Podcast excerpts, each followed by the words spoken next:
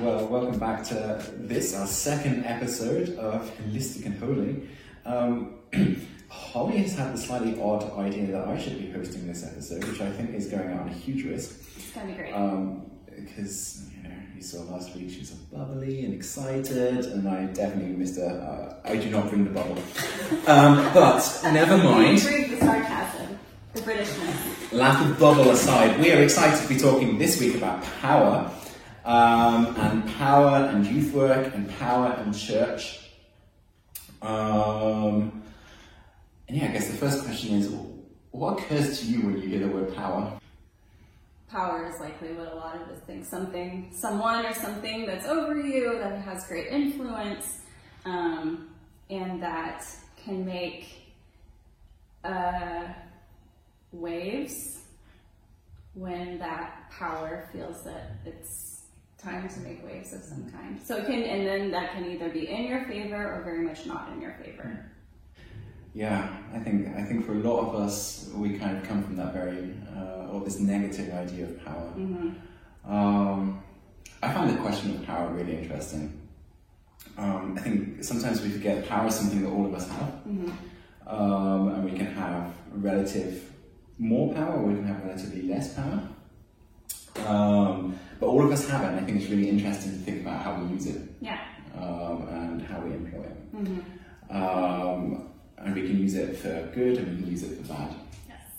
One of the things that was, uh, as I was thinking about how we prepare today, I was thinking of the verse from Deuteronomy, uh, where God says to Israel, Look, today I'm giving you the choice between a blessing and a curse. And I think that's a really helpful way of talking about power, that I can use the power that I have in a given circumstance for something that builds people up, or for something that builds, uh, that destroys people and knocks them down. Um, and I guess the fact that we're talking about this does say that there's possibly a dark side to power. Definitely. Um, I, I don't know if you've maybe got a couple of examples off the top of your head where you've seen power used unhelpfully, especially in the area of youth work.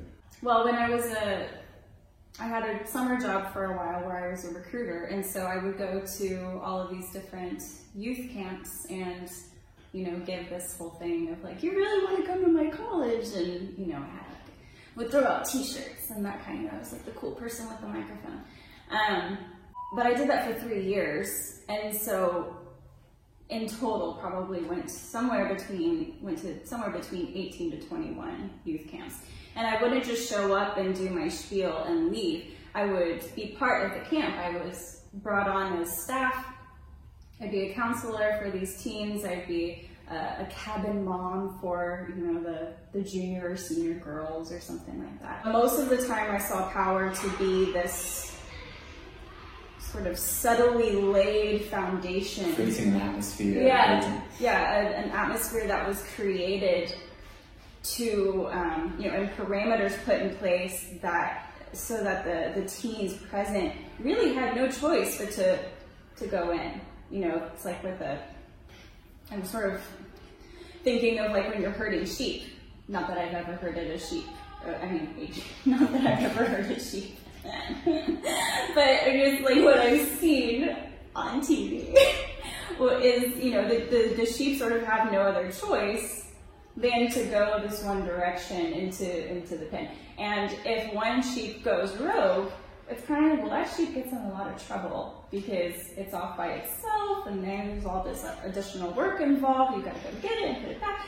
And so I just, yeah, I just felt like the teens didn't have any other choice but to go this way. And if they didn't, they were sometimes in trouble or shamed for not sharing, um, and on a spiritual level of shame, not just a social.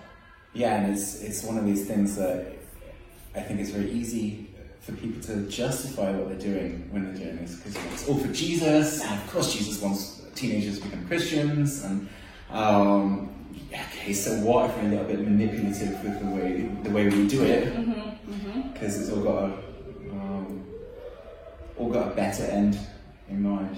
It's a bit like I don't know if you've seen that terrible English film Hot Fuzz. Yes. Yeah, it's all for the greater good. Yes. Um, yeah. Um, Or, and then hopefully there's a cornetto involved. It's all for the greater good, the greater good. Um, yeah, so so you kind of what you're describing is you've kind of got one level you've got very authoritarian uses of power, Yeah. you know, top down kind of command and control style of power, and that can be something that can become really openly abusive as well, kind of my way or the hard highway. And then on the other hand, and I think you described this as being more common, you've kind of got the way that power flows within a system. Yes. Um, and it's, I think, these, these, the question of individuals is um, is interesting, um, and I think a lot of us might already be able to see the power kind of things that are working there. Um, and especially when you kind of have these situations of individuals going way off the road.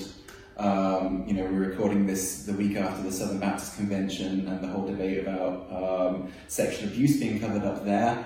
Um, and uh, we probably have all stories in our heads of someone who went completely power crazy and destroyed the organization they were working for. But I think then when it gets to this more systems idea of how power works within an environment, um, it's a lot harder for us to see what's going on there. Yes. And to see what's going on below the surface. Yeah, especially if it's a system that's been in place for a long time and you don't really know anything outside of that system. Yeah. Where it just seems that this is the way things are, this is what normal is. Yeah. And so, unless you're introduced to something that's outside of that system, there's really no alarms that tend to go off for teenagers because they don't know anything else Yeah. than what's been presented. Because it's also likely also part of their youth group, uh, not only at the at the camp or the retreat or whatever, but also just in youth group in general. There's there's some of that floating around there too. And so they just go from the normal youth group, you know, sort of power system that's happening on a Sunday or a Wednesday or whatever, and then just do that on steroids in these other environments. And but there's it's just the way that it is. It's just sort of a shrug shoulders, move on. This is what it's like to be a teenager in a youth group. So why, you know, question it? Yeah, and I think in this situation, it was really useful to kind of become power literate. Um, to kind of see not just individuals, but to kind of look at what's going on in the system. Yeah. Um, so power isn't always, it's not just acted out, but it's acted out in a sense because everything else in the system then contributes towards giving that power. Yes. Um, I think maybe the first place to start with the idea of power literacy is just naming what kind of power we might have over teenagers. So, um, for example, if I'm interacting as a youth leader with a group of teenagers, I might have more situational power in that particular environment because of my life experience. I'm probably 15 years older, I've got kids, I might have uh, um, seen stuff or lived through stuff that they haven't, and that gives me a particular power to speak into their lives in a way that can be helpful or in a way that can be hard. Uh, I've got power in that situation because of my education. Um, that um, that which I can bring in terms of intellectual knowledge to a particular situation. Maybe I've got power because of my formal position. You know, if I'm employed by a church or I'm employed by a camp and I'm the leader of that, that gives me a lot of power. Um, I've also got a form of spiritual power. To on some degree, I'm representing God to these teenagers. Um, and all of that means that we're not just meeting when it comes to a group between me and teenagers, it's not just meeting on eye level, um, but there's a very big power dynamic within that. Yes. Um, I, I don't know if you've maybe also got things that I don't, thi- I don't think I can necessarily add to that, but a, a thought that, that did occur to me while you were saying is that spiritual levels, you're, you're also talking about time, um, most likely. Uh, there have been some cases where, you know, maybe uh, someone has recently joined God's family and then put immediately into a leadership position. Um, but I haven't come across that too often. It's more of I have it's it's this sort of uh, mm, unsaid assumption of because I've been in Christ's family longer than you, my there's you know I kind of have that uh, she knows what she's talking about. Yeah, like, she knows she's got to know what she's talking about because she was baptized when she was 13 and she's been, you know, to church every Sunday or whatever. And, and uh, so, you know, she has all the answers. Yeah. Or he has all the answers, you know, whoever. And, um, and then if I have a question or if I have a doubt, you know, speaking from a teenager's perspective, um, it seems intimidating or scary potentially to ask the person who has been in Christ's family longer because there might be that like that shaming uh, answer for doubting in the first place or for asking such a question or for not participating in a Bible study and so on and so forth. And um, I was just thinking of that amount of time that the teenagers might think that not only are they older than me and they have more experience, life experience than me, they also have more spiritual experience than me, and that plays. Uh, I think that plays a pretty big role in it too. Yeah, and the, the whole the whole thing about spiritual the spiritual representation, there can then very quickly, if you're not careful, become a dynamic that if you say no to me as a leader, Mm-hmm. I also then can you can also think, oh, I'm also saying no to God, Mm-hmm. Mm-hmm. um, and that can then be very Yeah. tricky. It's a it's a gross misuse of leadership and representation. So that's kind of the leader. Let's look at the, the young people side of this. Mhm. There are also uh, not all young people are created, or not all young people have equal access to power. Mm-hmm. So someone might have more or less power as a young person as well. Mm-hmm. Uh, take a very obvious example: the teenager who is the uh, son of the senior pastor in a church is going to have more situational power in the youth group than the teenager who has come from a single parent household, Yes. for example. So family status, family environments, uh, different education, uh, different life experiences or lack of life experiences on the part of young people. Um, if someone's had a very uh, turbulent upbringing, someone that has a very uh, stable upbringing, there, those are two very different set of resources to pull upon. Uh, emotional stability, um, developmental stage, um, also things like socioeconomic conditions, um, the amount of stability you have at home because of the number of jobs your mum or dad might be working, um, possibly a life crisis, you know, someone's ill health or um, something like that, or divorced parents. These all then have an outworking on how that young people, how that young person shows up into the group. hmm And that, and also the the groups that form. Um, like in my situation, when I was growing up, I not I went to a youth group that was also on the same uh, campus as the school that I went to. So a lot of us would go from uh, the dynamics that we had in our school into the dynamics that we had in youth group. And so if you were, you know, top dog at school, you were also top dog in youth group. And if you were someone who was at the bottom in school, you were also bottom in youth group. And there's, I think that, um, and in, but then if you're also coming from a different school, you're trying to, you know, as a teenager, trying to reconcile the, the different power plays being, you know, happening. Uh, it's like playing chess, coming into youth group and, and not knowing who's safe.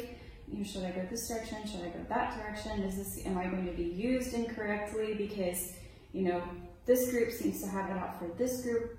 I don't know what's going on, but it seems like everyone's coming to me for like a neutral position. You know, it's it's it's it's And all this kind of dynamic, I think, is often played out on a very subconscious level. Yes.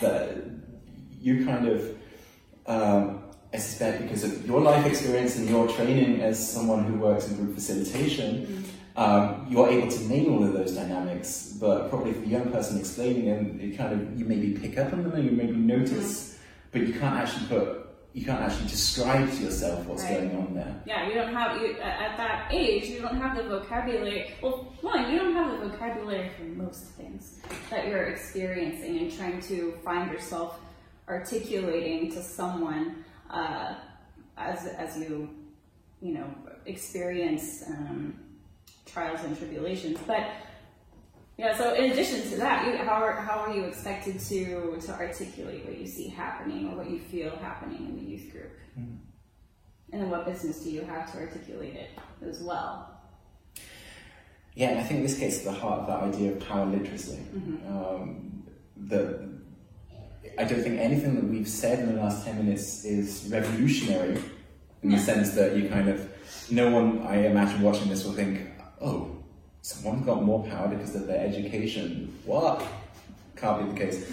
Um, but I don't think that you kind of, no one, I imagine, watching this will think, oh, someone got more power because of their education. What? Can't be the case. Um, but I don't think we often enough stop and name those things and become aware of what's happening underneath the surface. Mm-hmm. And so I think one of the first things that we have to do when we're thinking about power in the church is this practice of naming what's going on. Yes. Um, and even in this very artificial way um, at the beginning, to learn how to see it. Um, you know, it sounds a bit weird sometimes when you start doing it. It sounds a bit um, kind of stiff to describe what we see going on, but it's only as we begin to put words to it that we can maybe sometimes see the dynamics that are happening in youth work. hmm So how do you then, as a, um, I have some ideas of of how I name what's going on. Um, but that's when I'm doing a group facilitation of, you know, when I'm looking around and seeing, okay, well, though, you know, those two over there are making eye contact, or those two over there um, rolled their eyes when this person spoke, or this person seems to be sinking a little bit lower.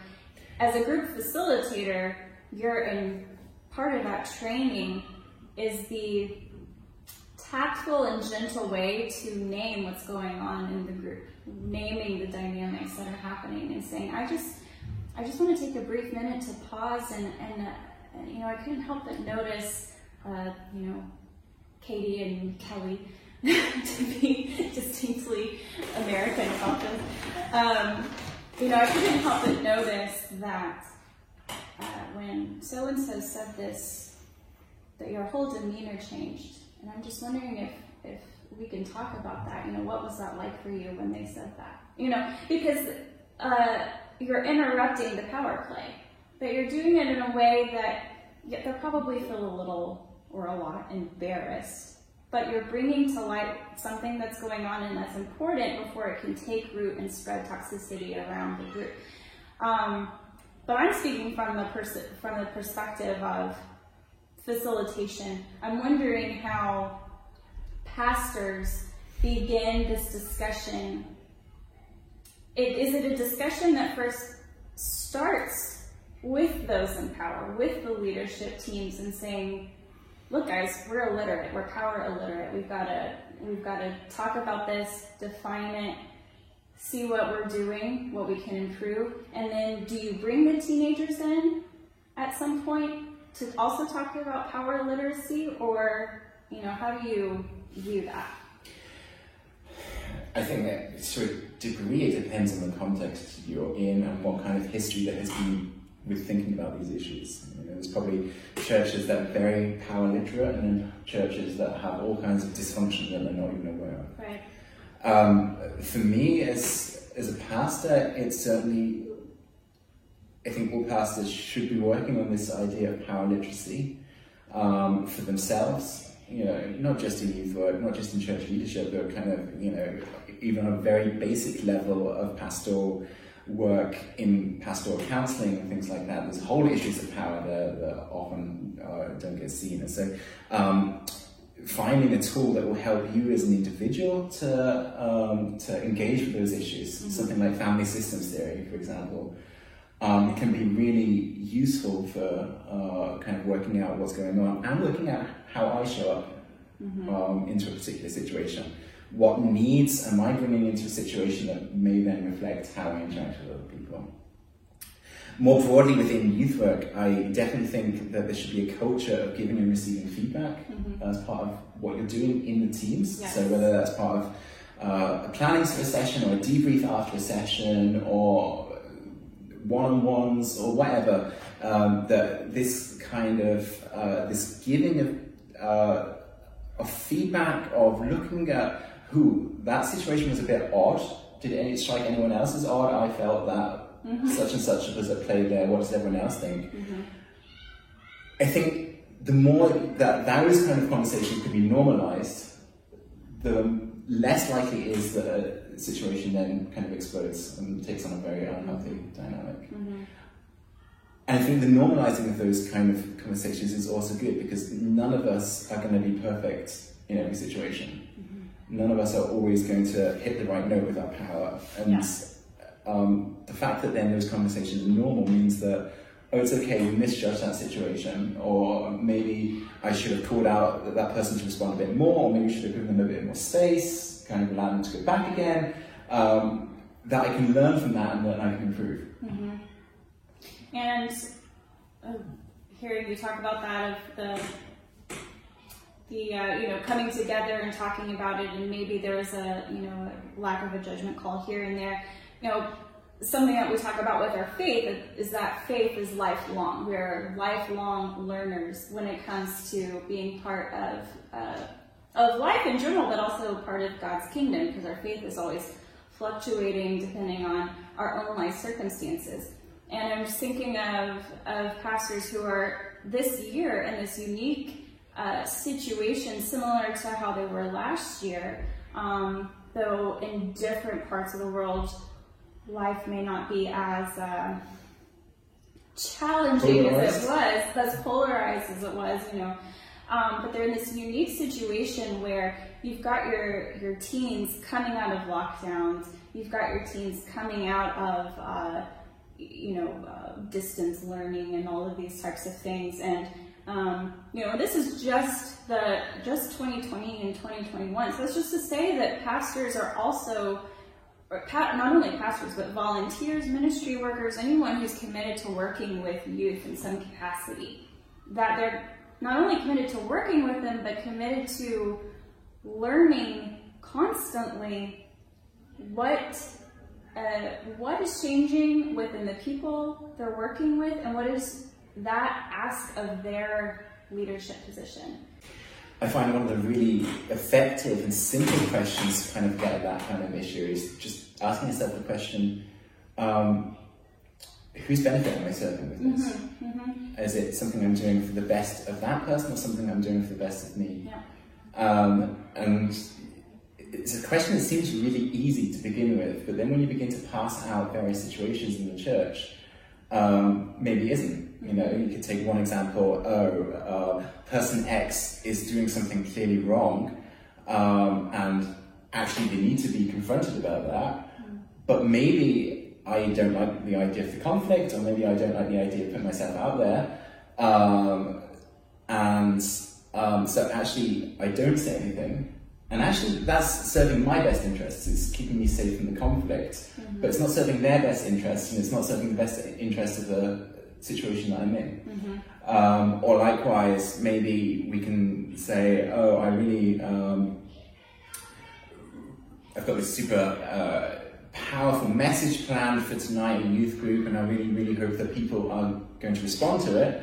And so maybe I'll just manipulate a little bit with my words. Maybe we'll have a nice bit of soft music going on um, because I want people to respond to it. And it sounds very pleasant when you put it like that, but then when you begin to ask the question about whose benefit, is it serving my emotional need to feel that I'm being effective? Yes. Is it serving my emotional need to have an experience that I can then talk about? Or is it genuinely serving the best needs of those people? And I think when you begin to ask that kind of question, it's actually, it's very revealing of what's going on in our hearts. Yes, yes. And to be honest. I mean, that's that's that's a direct question of of can I be honest with myself? Am I being am I willing to be honest with myself and whatever is revealed to look at that uh, you know deconstruct it really analyze it and see what types of things uh, need to change and hearing you talking, hearing we're needing to define power. Uh, we're also needing to define response. I was thinking of, you know, there are going to be, you know, if you're manipulating it, you know, in the way that you said, you play some soft music. I don't know, everywhere I went, everyone just wanted the lights off.